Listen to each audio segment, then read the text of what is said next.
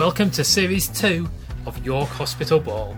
This week's guest is Nigel Pepper, a club legend with cult status, renowned for his committed style, long service, and ability to score goals from midfield.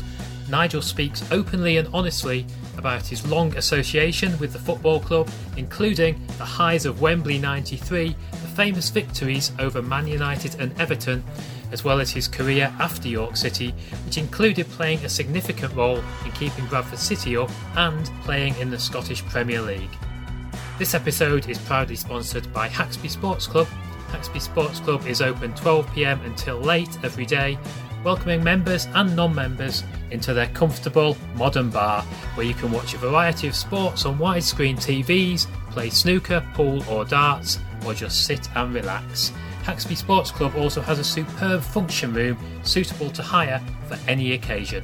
So why not pop in for a pint or for any function room bookings, give them a call on York 01904 768 300. Hospital Ball is a spin off from York Hospital Radio. The views of our guests are their own and not necessarily the views of the radio station. But without further ado, here is Series 2, Episode 1 The Man, the Myth, the Legend, Mr. Nigel Pepper. Okay, Nigel, thanks so much for, for joining us here tonight. I have to say, when I mentioned to people that you were coming in and being a guest on the podcast, they, they all kind of had the same reaction and all spoke the same thing about you. What, can you guess what people said? No. okay, well, the first thing was that you were a tough tackler.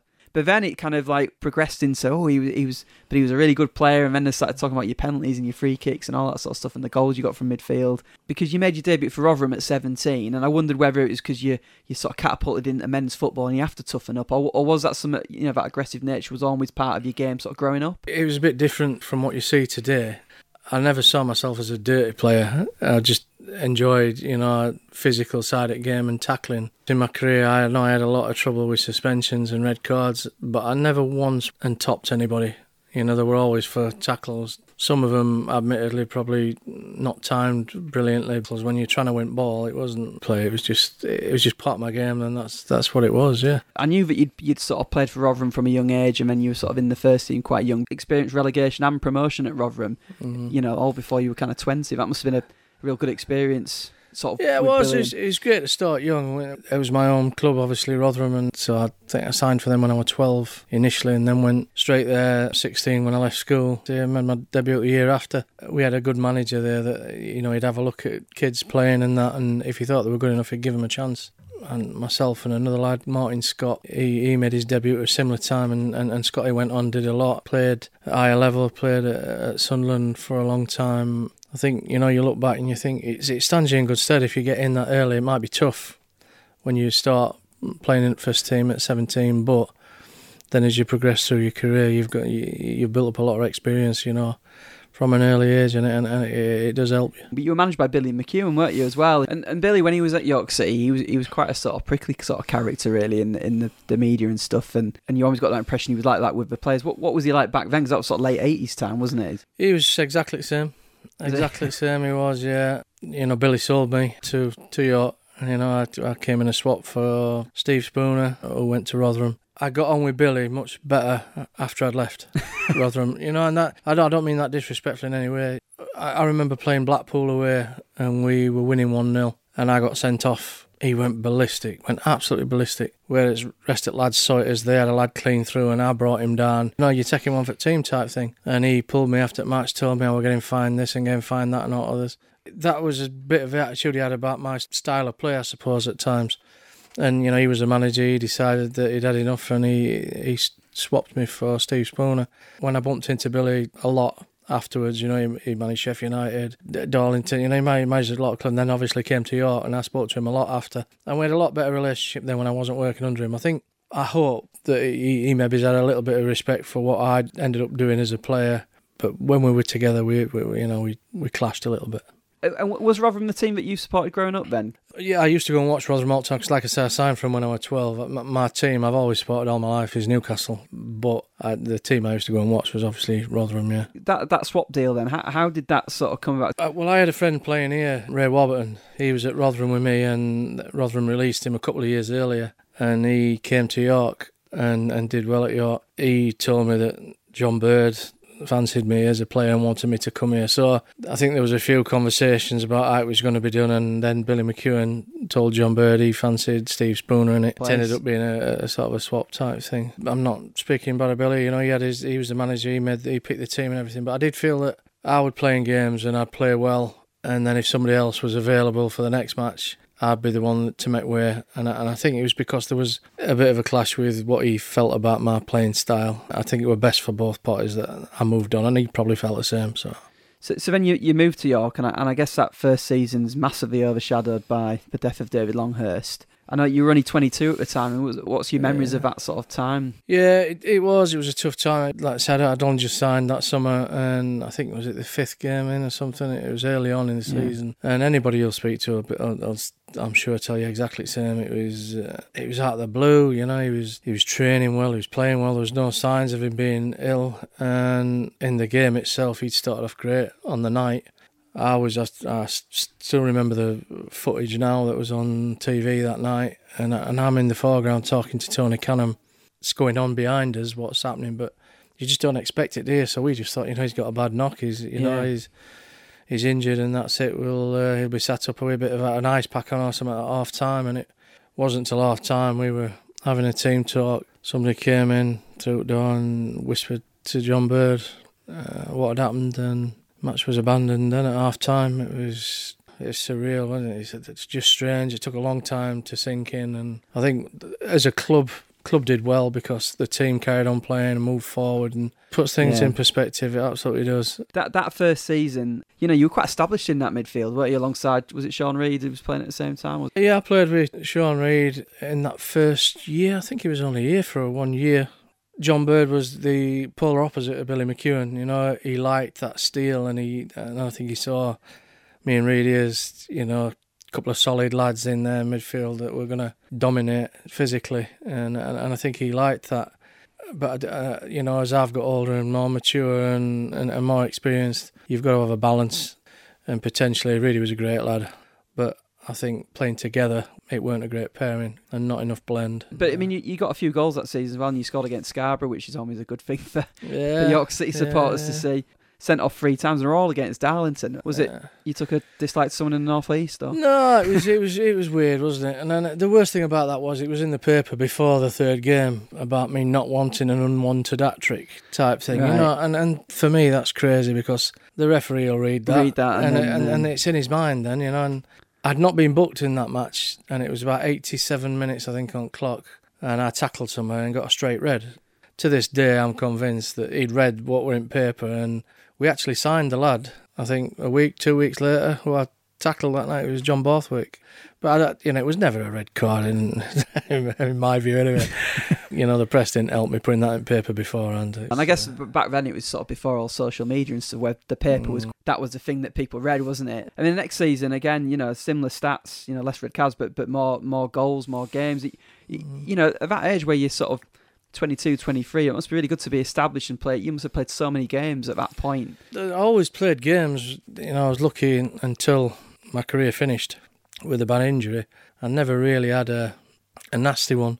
You know, I, I did tweaked my ligaments a few times, but I don't think I had anything that kept me out for more than probably six weeks maximum uh, when I did my knee ligaments. But I always kept myself pretty fit and and available, so you, you do tend to play a lot of games. Yeah. And- that, that second season, I remember saying this to Andy McMillan that the nucleus of that squad was was really really good. Yet the team was struggling down the Mm. bottom end. How big a difference do you think it made? Sort of John Ward coming in. I mean, John Ward were great. I, I like John Ward. He, he's- he's a great coach. You know, he was, he was a good manager, a good bloke to play under. Communicative with his players. I, I liked him.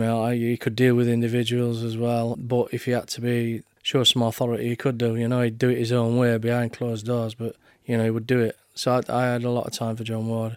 When I did smash my leg up, a lot of years later, he phoned me up, which was great. He was manager at, at Wolves at the time and he said if I fancied some time, just go and stay down there and go and get some rehab done down at Wolves, which was great. You know, it was nice. Yeah, that, really you know, nice I- touch, isn't it? So, so when so John Ward comes in, like you say, he makes a big impact on the team. Are you thinking, you know, we can mount a challenge here when when you see Paul Barnes in training for the first time? Belief. I, I was always a, a believer. You know, I, I wouldn't playing a game, I thought, you know, if you think you're not good enough to do anything in a, in, in a league, you've got to be have, have belief in yourselves. And like you said, there were some good players, and, and you looked around the, the other teams, you'd have to think every year that you have a chance so we were we were confident that we could have a good go at it, and then it would never look no looking back. Really, it weren't like we came with a late charge. We it yeah. was a. It well, was my first game I went to was the Wrexham game. I think was the second home game where you won four 0 mm. You scored a penalty, and Dean Kiely saved saved a penalty, and then I think I went to Tuesday night as well, and they beat Torquay two one last minute goal. I think John McCarthy might have even got it. You're responsible for me being hoodwinked really for yeah. for the last thirty odd years. But oh, uh, you to thank. That's it. Yeah, yeah. lucky job.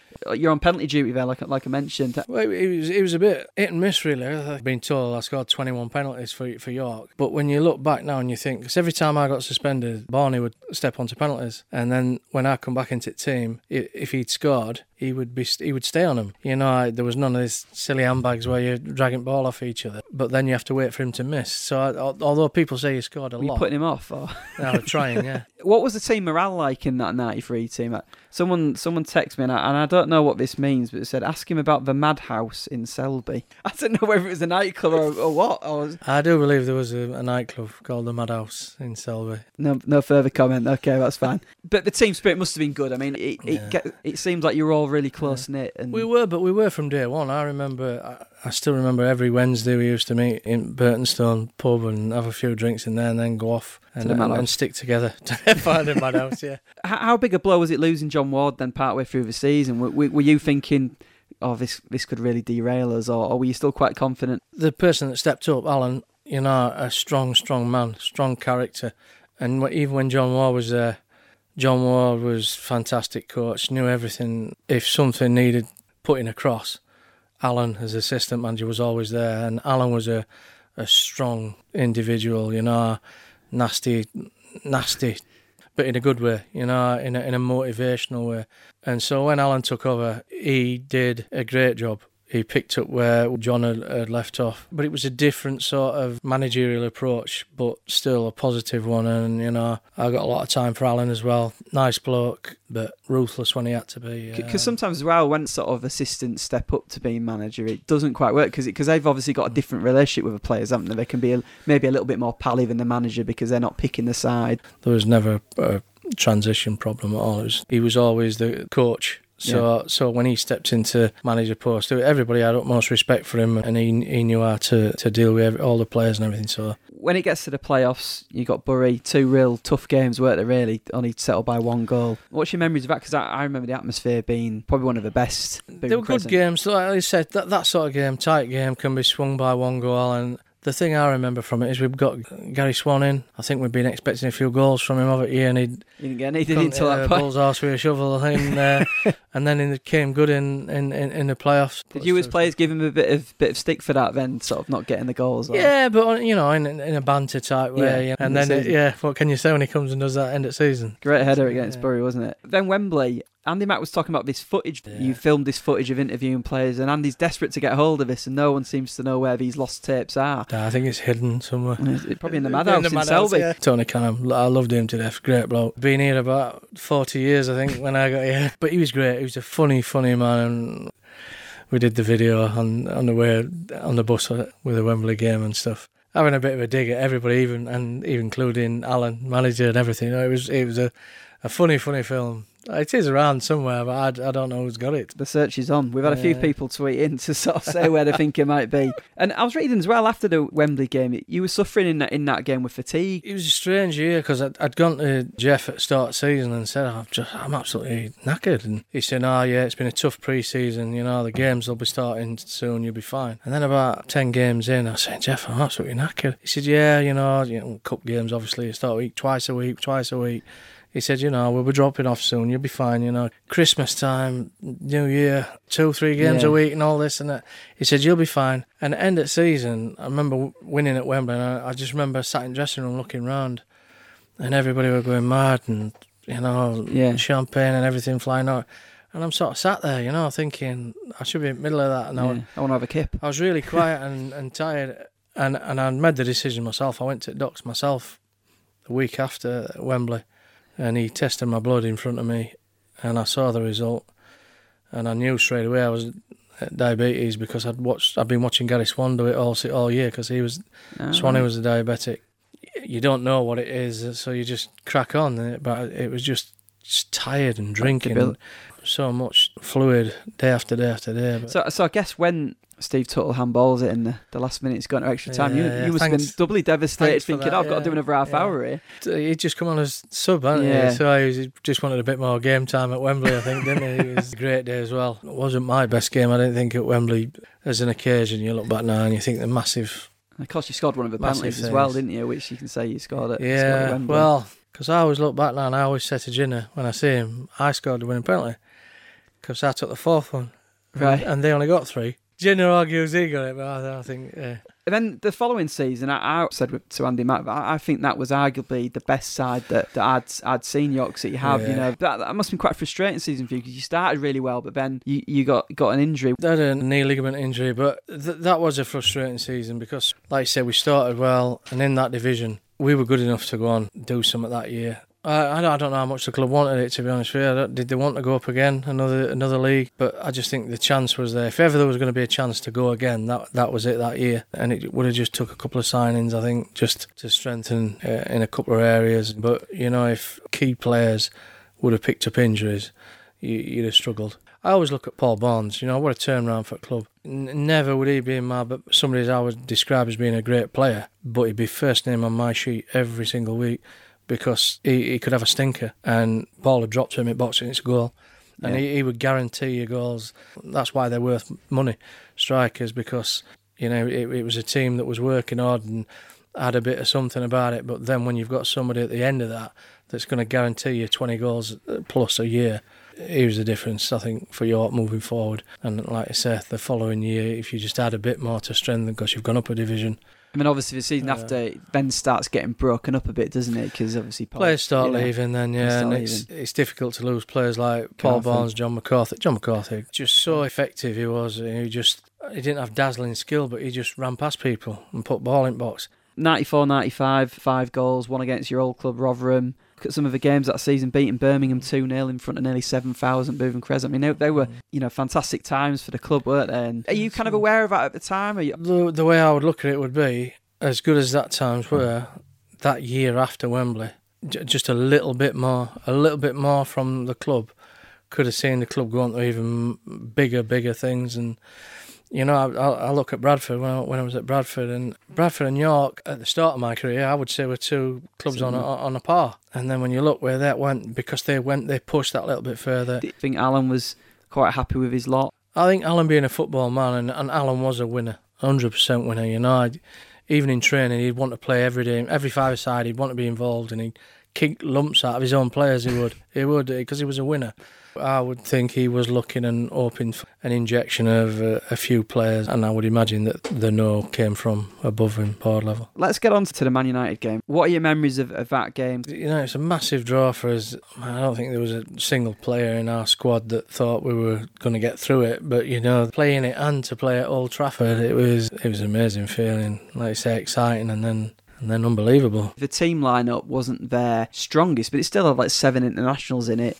You go in there for the occasion. I'll be honest with you. If I was being the manager or the captain on that, I'm just saying, look, go out and enjoy it, see what happens, because you never expect to win. And people have said this about about the team. I think their team that night was ridiculous. It, it was still Yeah, Lee Sharpe, Ryan Giggs, Lee Brian Sharpe, McClair. Giggsy, McClair, Beckham, Pallister, Neville. It was a ridiculous team. For I, th- I think the, the two that you'd go back and look at are the goalkeeper and the centre half because we had such a goal threat. And I'm thinking, if you're going to leave two out, they're the worst two to leave out because Barney, like I say, he could have gone 89 minutes at Old Trafford and done not a sausage. But at some point, a ball would have dropped to him in 18 yard box. And you know, it, it amazing how many times during his time at York City when that happened. Not every striker would have tried to take that Yeah. shot on that he did, Yeah. but he did, didn't he? As soon as he gets a, a sight of goal, hitting it from distance. But but you had a few ones yourself from distance, didn't you? At what point were you thinking, you know, fancy this here? Well, probably early on. If you watched Liverpool kids play last night, I thought they were going to win. I mean, they were 4 0 down at half time. I was flabbergasted because they were great. And I, th- I think I had a similar feeling for us because we were playing well. It, it was 3 0. And if we'd have beat them 5 6 0 that night, you know, they couldn't have argued. Yeah. because we had other chances as well. Yeah, well, Barnes had one that was offside that that wasn't. I look back yeah, and I think, well, if that was VAR these Yeah. days, it'd have probably stood. I think before the game you thought you know it'd been thousand to one, but during the game I think the longer it went on, then the better we were playing. And, Do you think one, once the second goes in as well and, and Yeah. McGibbon sent off, you know, and obviously it was your ball across to Tony Barras as well for the third. he's one that now I look back, if it hadn't been for injuries, he's one that could have gone all the way. He was a great player. The QPR game, you were suspended. How, how's that feel for you as a player? Because you must be cheering the lads on, but there must be a part of you that's really good. You're not out there, you know. It's, uh, It it was is, a it- great atmosphere for the York fans that night. It was, yeah. It was really disappointing because I, I remember in the second leg here against Man United, I got booked in that one. Paul Scholes took a horrific dive. I tell you, I say I've had lots of sendings off and yellow cards and all sorts. I'd tell you if I had, but I didn't even touch him, and he he, he went on a, a dive, won a free kick. Yeah, it was disappointing to miss the QPR game, but lads played well for a long time in that match. I think the longer the game went on, the more likely they looked. Yeah. But I thought first off we played really well in that game as well. yeah, and scored early doors as well, Yeah. didn't they? But yeah, sorry, I almost bypassed that, that second leg of Man United. Yeah.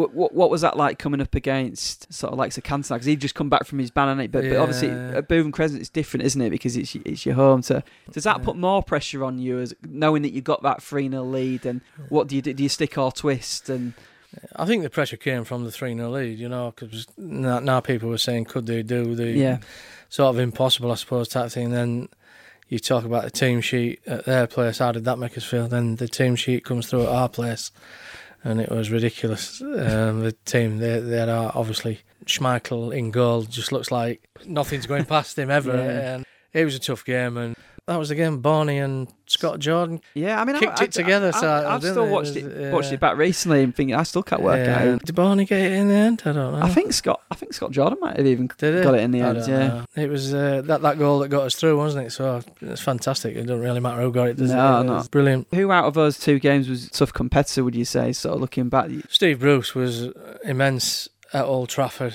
He came off the bench when the lad got sent off, and I think until he came on, we dominated him physically, verbally, and uh, you know on pitch. And then he came on and he showed what it was all about, you know, and he was he was rocketing everybody and trying to get people going. But by that time, you know, damage was done and we were in front, and he was immense when he came on. I loved I loved seeing that sort of performance. You know, although he weren't on on for long, just you could see why he'd been a captain. was there any sort of verbals between yourselves and Man United in that second leg? Not that I know. No, there was none of that. I think they were just letting their football do talking, weren't they? Because they were they went two 0 very quickly, didn't they? And it could have been more. Is it physically really difficult in a game like that then? Because, you know, the big crowd and the pressure's on, which must sort of sap your energy a bit anyway. But then you're kind of probably chasing the game far more than you would in, say, a league game against mm. teams that are, you know, very similar. I don't think we ever were chasing the game. If anything, the opposite. You know, you're starting to hang, hang on and, and hold back a little bit because if we'd have chased the game, they'd have beat us 10 against them. They'd just pick you apart. So you needed to, to wait. And I think if you're out, if they'd have won 3 0 at their place and then gone 2 0 up here, then it would have been a long, hard slog. But even when they went 2 0 up after whatever it were, 10 minutes, Yeah. we were still in front. So you've still got that pushing you along and pushing you along. And yeah, nothing drastic changed during the game. Just going out and sticking to your plan. And Did it feel like a long second half? yeah, it felt like a long 90 minutes. It- it- but we'd done our hard work in first leg, you know, and like you say, it's two legs. You know, there's, there's no point being brilliant in one leg if you're pathetic in the other one. That season, personally for you, was probably your best, I think, goal scoring wise. To that point, you'd got nine goals that season. We we sort of stay up on the last day of the season playing Brighton on like a, a random like Thursday lunchtime. Well, it got abandoned, didn't it, during during the season? I'm sure they had to beat us, but they had to beat us by so many goals, and that would have then kept Carlisle. Right. I think Carlisle would have stayed up if we'd have lost by more than three goals. Carlisle would have stayed up on goal difference because, I- as I understand it, the Carlisle chairman at that time, Knighton, was Knighton, it? was Knighton. it? Yeah. I think he went down that day and put some money on the table for Brighton, as I understand it, to uh, go out. But Brighton, I think they'd already finished mid-table, so they were On the, on the beach. they were all on holiday mode. I think. Yeah, I mean, I, I guess you, uh, with the season already ending for everyone else, you knew what you had to do. So that must have been quite helpful in some respect. Yeah, I mean, we, we could have gone down and lost 2 0 and still stayed up. We're confident we could go down and get a result. And especially when you think they've finished their season mid table, win, lose, or draw, they weren't going to be particularly hungry. I, didn't think, and as it turned out, they weren't. He obviously didn't offer him enough money, did he? No, should have put some more money down. Yeah. So the following season, you had a flying start, four goals in the first six games. You get 14 goals by February. For all that, played Everton as well mm-hmm. in the League Cup. What's your memories of those two games? Well, you t- we talk about the Man United game. Probably Man United one is the one that everybody remembers because of the stature of Man United. But two games against Everton were the best that we'd played. That for me was the game down here, second leg at Bootham Crescent, that launched Graeme Murty because he was unplayable against. He he, ra- he ran the show for us that night. 3 2. Yeah. three- three- and they only got the yeah, that's second, to be fair, in Late injury on, time. right, yeah, late on, yeah. But we played well at Everton uh, at their place as well, and and give us that chance in second leg. It's always good to see young players come through and do well, and there's some good players, right? And Jonathan Greening was coming through at that Yeah. time as well. You know. He did all right, though, I think. He did all right in his career, yeah, yeah, just a bit. So then, yeah, like I say, 14 goals by February, and then you joined Bradford City for hundred thousand pound. Chris Kamara signs you. How did that move come about? It was it was strange, and again, there were all the mutterings about so and so and so and so club and so and so club. You're trying to put it off, but I had been contacted myself underhand, I suppose, by somebody asking me to go. And this wasn't Bradford; this was another club. As I understood it, I, I was coming in the week before I went to Bradford. We'd played Walsall on the Saturday, beat them, and I'd scored in that. And then we played Preston on the Tuesday night, and we beat them, and I scored in that. As far as I understood it from York City and from the other manager, I was going to sign for this club on the Wednesday. So I came into work on a Wednesday, and I was told then that the York City chairman had changed his mind, and I wasn't going there. Now that made me look a little bit stupid because I'd, I'd agreed everything at the other end and sent home, told go home and get yourself ready for a match on Saturday. I did get a phone call before on the Thursday saying that uh, another club's coming and they're going to let you go and talk to Chris Kamara. So I went and spoke to Chris and signed. signed What, what was he day. like, Chris Kamara? Ah, he was first met? brilliant. I can say this now because he's not working under the same chairman. I went and met him in an hotel and he, he made me an offer. I said no. And I said, I've already spoken with the other club that Yeah. I, where I thought I was going and this is what they've offered. He says, I knew you wouldn't come for that. He said, I'll just phone my chairman and tell him where we're at. But I'm, I'm just saying, not saying this because of the negotiations. I'm saying because of what the sort of bloke you were. So he phoned his chairman up and I got up to walk away and he grabbed hold of me and sat me back down. And he said, ah, I'm in a hotel with him now. I've had a chat with him. He's already been offered this by the other club. And chairman said, well, what do you want to do? He said, I want to get him. Can we beat that? And so he said, do it now. But he did it all in front of me, you know, and, and I signed that contract. Things were going quite well, obviously, towards end of season. And he said, look, keep this up to the end of season. I'll rip this contract up and give you another one. And we had a great finish to the season, obviously. Managed to get ourselves out bottom three and stay up. And we had a, a meal that night after that last game at season. And he pulled me and he said, Come in on Monday. I went in on Monday and he, he ripped my contract up in front of me and gave me another one. A man of his word, I found. Looked at your record there. I mean, you, you scored against Wolves, Stoke, Charlton. Uh, you got two against QPR that was live on Sky. All of these in front of like 15,000 each time. Yeah, that yeah, QPR yeah. game, you played like a man possessed. I mean, you, you got two goals, but you also won the free kick through sort of sheer determination. Third one that you get, I mean, that, that has to be up there in one of your best goals you've ever scored. I- Yeah, it was a it was a nice strike, wasn't it? In, uh, indirect free kick just inside box. wasn't it? Great time at Bradford. It was because I remember when I went, he was saying, "Oh, we we're in trouble. You know, we're in relegation. We need to get out of this relegation and everything." So I signed on the Friday, that- and then we played on Saturday at home, and there was like seventeen thousand. Then I'm thinking, you know, relegation dogfight. And Well, I mean, the, the last game you played for York against Preston that you mentioned that you scored, Yeah. that was 2,515. So it's a massive Yeah, jump in it in terms of the. yeah. It was didn't nice. intimidate you It was or, nice. you know. It, it was great to play in front. Obviously, I played in front of crowds before, but it had mainly been away fans. The run into that the end of that season, I think there was only about 12 games left when I went, and I got sent off in one of them, so I missed a couple of them. But the 10 games that I played in, it was like, you know, minimum 15, 17,000 for every home game. It was. The fans were unbelievable. Looking at what Bradford then went on to achieve, I mean, if it had got relegated that season, then that Mm. all might not have happened. And you kind of helping them stay up must make you really proud looking back. It does, and I, and I look at Bradford uh, there, and, and it was the next step up. It was Championship to Premiership. When I left for Aberdeen, we were third in Championship, and the difference then at that time, Paul Jewell was given a bit of support, and he brought some good players in, you know, and he had a few a bit of strengthening throughout the season, and he stayed there. What an achievement for a club the size of Bradford, uh, from where they were. If you'd have gone back ten years before that, and they're suddenly in Premier League, it was it was incredible what that, what that club did.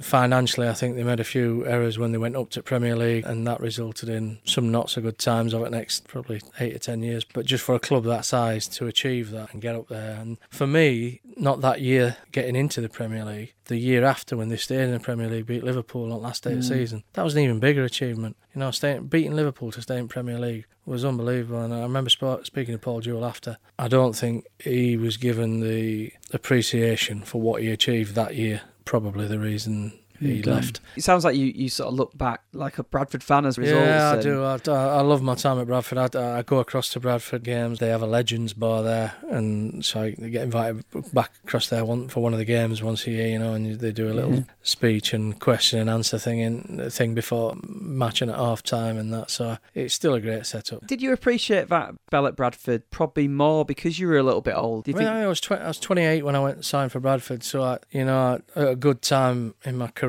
but still had a, a good few years left. It was brilliant. It was just great sign there, you know, and, Yeah. and suddenly you're playing in a team with Chris Waddle. I've looked at Chris for a lot of years, obviously previously, and I'm thinking, you know, how good is he in that? And to play with him, wow, it was unbelievable. You know, it was like the ball was velcroed to his foot. It was Mm. unbelievable. Were you a bit starstruck then training with him? And Well, I was with him, particularly with, with Chris Waddle, because obviously I'd, I'd supported him as a, him. as a fan. But there were some some great, great players. There Max, Max. Schwarzer was there as well, wasn't he? Around that, Schwartz that left time? that year. But, Edinho. um, Edinho, great lad, yeah. Gary Walsh, goalkeeper that came in Man from. Man, I remember Yeah. watching him at Man United and thinking, "Oh, he's not up to that level." I remember thinking that he's the best keeper I've ever seen. You know, in, when we came to Bradford, he was just frightening, powerful, strong, great shot stopper, and that. And I think you know, looking at people, it, it, it makes you realise the older and more experience you get, and the more you see, is you don't really see the, the true player until you see him live, you know, and that's why I think still, still, still seeing live games is better than watching a, dozen games on telly. I think. Yeah, I mean, some of those teams you were playing as well, like Middlesbrough, Sunderland, West Brom, Birmingham. I mean, Yeah, big clubs out there week in, week out. Week. Yeah, Man City were in Championship as well that yeah, year. Forest as well.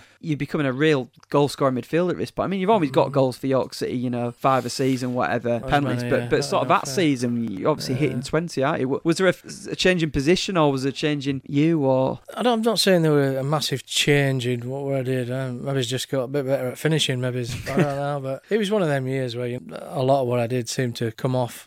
My favourite ever goal that I scored for me was against Man City at Bradford. At the end of the year, I remember we, we beat them two one, and at the end of the year we had the, the, this dinner and award ceremony. It said, "Oh, Bradford goal the season in our game at home against Man City," and uh, I think it bloody Edinho, the other one, you know, the first one. were you is- just about to get up? yeah, I was thinking, there we go. Yeah. Well, I be fun. remember one of the goals here. For example, the Preston one, the game before I left. I'd actually tried to smash it on an angle from corner at 18 yard box, and it had just flicked off the defender's toe and lobbed right into the far corner. Right. You know, total fluke. You know, I seemed to have that luck that year where things happened for another year. Did have missed his foot and gone straight into the goalkeeper's hands. I think you, you need a bit of luck, don't you, some years? But it was nice to have a season like that to score that many goals. Moving on to Aberdeen, then big money move again. Bradford are making three times what they paid for you on a couple of years later. Do you have any regrets? Not just because the fact that Bradford then did go on to the Premier League. Does that make you look back and think, you know what, if I'd have, if I'd have stayed, or, or was it just not an option to stay? Yeah. Was it that look, we've accepted a bid and for a footballer you have to No, move no, on? Or? no. I was given the chance. There was another club in for the same club that I was going to sign for when I left York.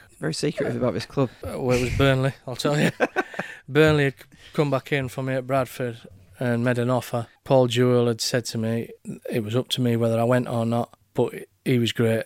Jagger, fantastic bloke, honest, open. He was sort of saying, "We'll give you the contract that the other clubs are offering you if we go up." But the thing was, at that time, it was Christmas. We were third in Championship. I looked at then and spoke to people, and, and I thought, yeah, are, are we seriously going to stay at top end at Championship and go into Premier League? And I think the reason I left was because I thought probably not. So I took bird in the hand, I suppose, as you call it. Um, but as soon as Bradford went up, and there was nobody more happy than me when they did go up, I was chuffed for club and everything, and for Jagger. But I did wish I'd have stayed then. So why Aberdeen then over Burnley? Because I guess if Burnley were coming for you again, and you're not thinking, wow, this team really want me, and it's really far north as well, isn't it, Aberdeen? I've- It never It is. Aberdeen. And there was some football politics in, involved in it that were Right. out of my hands. But the main factor was is Bradford wanted me to speak to Aberdeen because Aberdeen offered more money. Do you have an Um, agent in them days then? I did have an agent. Can't remember what they really did for me, apart from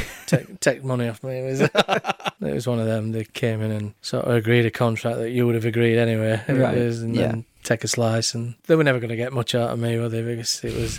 I wasn't getting anything off the field from them, and that it was just my contracts that they used to sort out. So, so Aberdeen, what, was it just not a good fit, really? None of the sendings off that I got up there would have been a sending off down here. None of them. I, I, I, I speak honestly all day about my sendings off. Some deserved, but some not. And none of them were sendings off. I, I went in for one tackle at, at Motherwell and took the ball, you know, but maybe it's followed through a little bit onto the player. But down here, it might not even have been a foul. A foul, yeah, know, yeah. it might just have been a big roar and So get you on with it. struggle with the adjustment from kind of knowing what I did. what was I acceptable did, and yeah. what wasn't. I did, and then I got sent off against Celtic. I got a two-match ban, and the two-match ban was up on the Saturday, and we played on the Tuesday night. And I didn't think I'd be involved straight away on Tuesday, but the gaffer said, "I'm going to put you on the bench tonight." I said, "Right, fair enough." And he brought me on off the bench, and I got a straight red card after 16 seconds. Now, you know, a lot of people bring this up and laugh at this because it was live on Sky as well, but to me, that just summed up my 18 months at Aberdeen. It's just laughable, really, you know, because unless you go out and punch somebody, you don't get sent off after 16 seconds. It was a it was a tackle, a foul, yeah, booking maybe, a sending off, never in a million years. And I, I've got photos on my phone still today. of Their players consoling me and that, and that like because it's just such a joke. I don't know. So it's And again, almost like the opposite of Bradford then. Everything you hit at Bradford was going in and, Mm. and that season was great. Whereas everything at Aberdeen was kind of you just couldn't catch a break and everything could have got what could have gone wrong was going wrong. The manager got sacked at Aberdeen after about not long, a few weeks, and Is that the- the- the- Alex Miller, yeah, it? yeah, Yeah. and they brought Eric Skovdahl in, and he was all right. I, I liked him. He was a good bloke. He picked me and kept playing me and playing me and playing me, but even he after kept saying you can't get keep getting sent off. You can't get sent off. You know, you're always strong in the tackle, Mm. weren't you? And that, that's not a, Yeah. a bad thing. Your age as well, you're not going to suddenly completely change the way you play No. because that's how you've played for, and been successful. But the ones that I had three sendings off up there, and all three of them were, were, were nothing, nothing challenges. At worst, a yellow, the absolute worst yellow cards. If I was still there now, I'd still be getting sent off. I think it was just something that got into the mindset up there. I was warned before I went up. Dean Windass warned me not to go. He said, "Don't go. You'll you'll not cope up there because of referees." He'd been up there before, uh, before and like you said, I'd, he'd had similar problems, and he, he warned me about it. And you always think you know better, don't you? But he, he was right. Did, did you get a chance to play at Ibrox and Celtic Park then? Yeah, in yeah, you were there? it's crazy. I think played at Celtic Park. I think there was sixty three thousand there, and there was fifteen hundred Aberdeen fans. He actually played in goal that day, Precy, and I think we got beat five 0 and he was probably our best player Right. on the day. The, the problem up there was he had Celtic and Rangers, which could have played in Premier League down here, and then the other ten teams were Championship teams. That's where I viewed it when I was up there.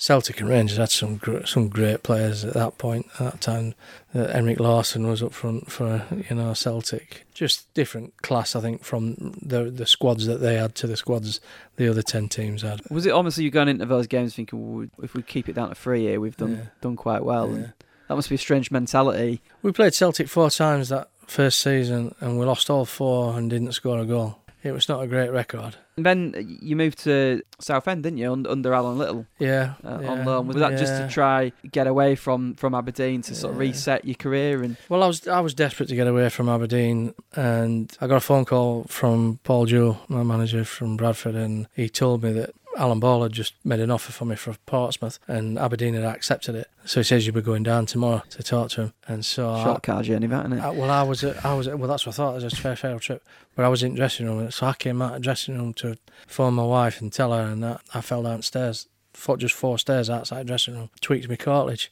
So they went in and they did it. They, I was back in two weeks. You know, they did it just through Yeah. keel surgery. But in the two weeks that I was out, Alan Ball got sacked. Right. So, and that's when Alan said, you know, come down here uh, on loan, and it was great. It suited me just to get back down to England. was it just Yeah. pick up where you left off with Alan then? He knew, obviously knew Yeah, what you he, he, do. he and- knew me. Yeah, it was great. And Neil Tolson, who'd been here, yeah, yeah. he was playing down there then as well. So Well- yeah, it was good. Was was there ever a chance of going there permanently? Uh, there was some talk of it, but I just bought an house back in Rotherham when Scunthorpe came in. It was it was a good fit. It was you know half an hour down the road. It, yeah, and they made you captain as well, didn't they? yeah, Yeah. for the few games that I was I was there. Yeah. And and then that's where obviously your career ended, didn't it? Because you, you you broke your leg. Was it in your second game? Second game it was, yeah, I broke my leg. It was one of the injuries that at that time it was always going to be a test whether how well it would heal. It, you know, I snapped my shin and my tibia and fibia. I mean, it seems they do it now, and they're, they're back playing same season now. Some treatment they get, but there were just masses of complications with mine, and I ended up having 21 ops of it next six years. So that that, that effectively just finished my career. Do you, do you still have trouble with, you, with yeah, it now? Then I yeah, guess still you've got 21 ops. I mean, that's incredible. It's, it is an absolute nightmare. I can't really run at all, do anything anymore, and I haven't done for a long time. But I've moved on now from from that. I don't need to run anymore, so it's not so bad. But is it quite difficult to, to take when an injury kind of takes that away from you, rather than you kind of retiring on your own terms? I think if it had happened three years earlier, four years earlier, then it would have been. But I was by this time, I think I was about 32, so I've been playing professional football. Like you said, I made my debut at 17, so I've been playing first team football for 15 years. I'd, I'd had a good career, played at some great clubs, some great memories that like the ones we've talked about. So it wasn't like it took it away from me before I got any of them memories or, or done anything or had any moves. So it was easier for me to do that. And then it was easier for me not to stay in football because I spent most of the next six years either in pot or on crutches after 21 operations. So it, sick sort of way it helped me come to terms. And a lot of people have been asked, what have you done since football? So you say you've not been involved in it. Yeah, I, I work with young people here that, that have been in trouble, just trying to rehabilitate them and try and prevent them getting in any, any more trouble in future, yeah. And is that, is that easier or harder than playing Steve Bruce and Sometimes it's easier, but most of the time it's it's harder. You know, they, these young people have got a lot of complexity about their lives and everything. It's not just offence they might or might not have been involved in. It's it's about their backgrounds and mm. where they've come from, the trauma that they've had to deal with in their lives as well. So there's there's a lot going on behind the scenes with these young people. It's a rewarding job. Just to finish off, a few sort of quick fire questions. Who, who's the best manager you've ever played for? A lot of the managers I played with had their own expertise, obviously, to get to get their managers' jobs. Alan Little, fantastic motivator. John Ward, quieter but knew everything about the game. Paul Jewell, great manager, all round. Favourite game you've ever played in? I enjoyed my debut. I remember debut, like I said, 17 year old at Molineux at Wolves. Wolves away. We drew, and our keeper, Kelham O'Hanlon, saved a penalty last few minutes of the game to to get us a point. So I'll, I'll never forget that. There's masses, you know. You look at your Wembleys and your Celtics and your Man United. There's, you know, the QPR game at Bradford. There's, I've loads and loads of memories. And I was going to say favourite goal, but I don't know whether that was that the Man City one for Bradford. Is that you Man, say you, Man City one, your favourite yeah. one? Robbie Blake chip one forward, made a run from midfield. He chipped one forward, and I just stuck my toe out and brought it down and lobbed keeper. Um, best player played with and against? Paul Gascoigne I played against in a reserve game. Horrible, nasty, disgusting mouth, you know, out of shape, ridiculous looking player that just ran rings round us on his own. It was unbelievable. And played with? Who, who was best player you played with? It's too many to mention. A lot of great players, you know, particularly towards end of my career and uh, up at Bradford, uh, Bradford and up at Aberdeen, some fantastic players. But I always say one of the best players I, I ever played with was Andy McMillan down here. He was the fittest man I've ever met, one of the best passers of a ball I've ever met. Andy Mack would have played for England if he'd have had a bit of nastiness, and he, he was just a little bit too nice, but uh, a, a fantastic footballer. I just wish he'd have had a little bit of a mean streak through him because he'd he could have gone all the way. Andy Mack, he had everything. Well, Nigel, it's been an absolute pleasure. I've re- really, really enjoyed that, and I hope you've enjoyed it too. Brilliant, yeah. Cheers. That was Nigel Pepper there, first guest of our new series. Many thanks to him for giving up his time to be interviewed by York Hospital Radio. It's really interesting that when first met him before the interview, we were chatting off air, and I was asking him if he really missed playing football, and, and he sort of dismissed it really and said, Not really.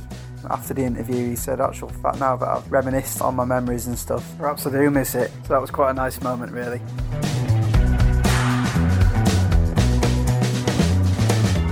Other thanks obviously go to Hawksby Sports Bar, who have kindly agreed to sponsor a couple of episodes for this series, Nigel Pepper being the first one there.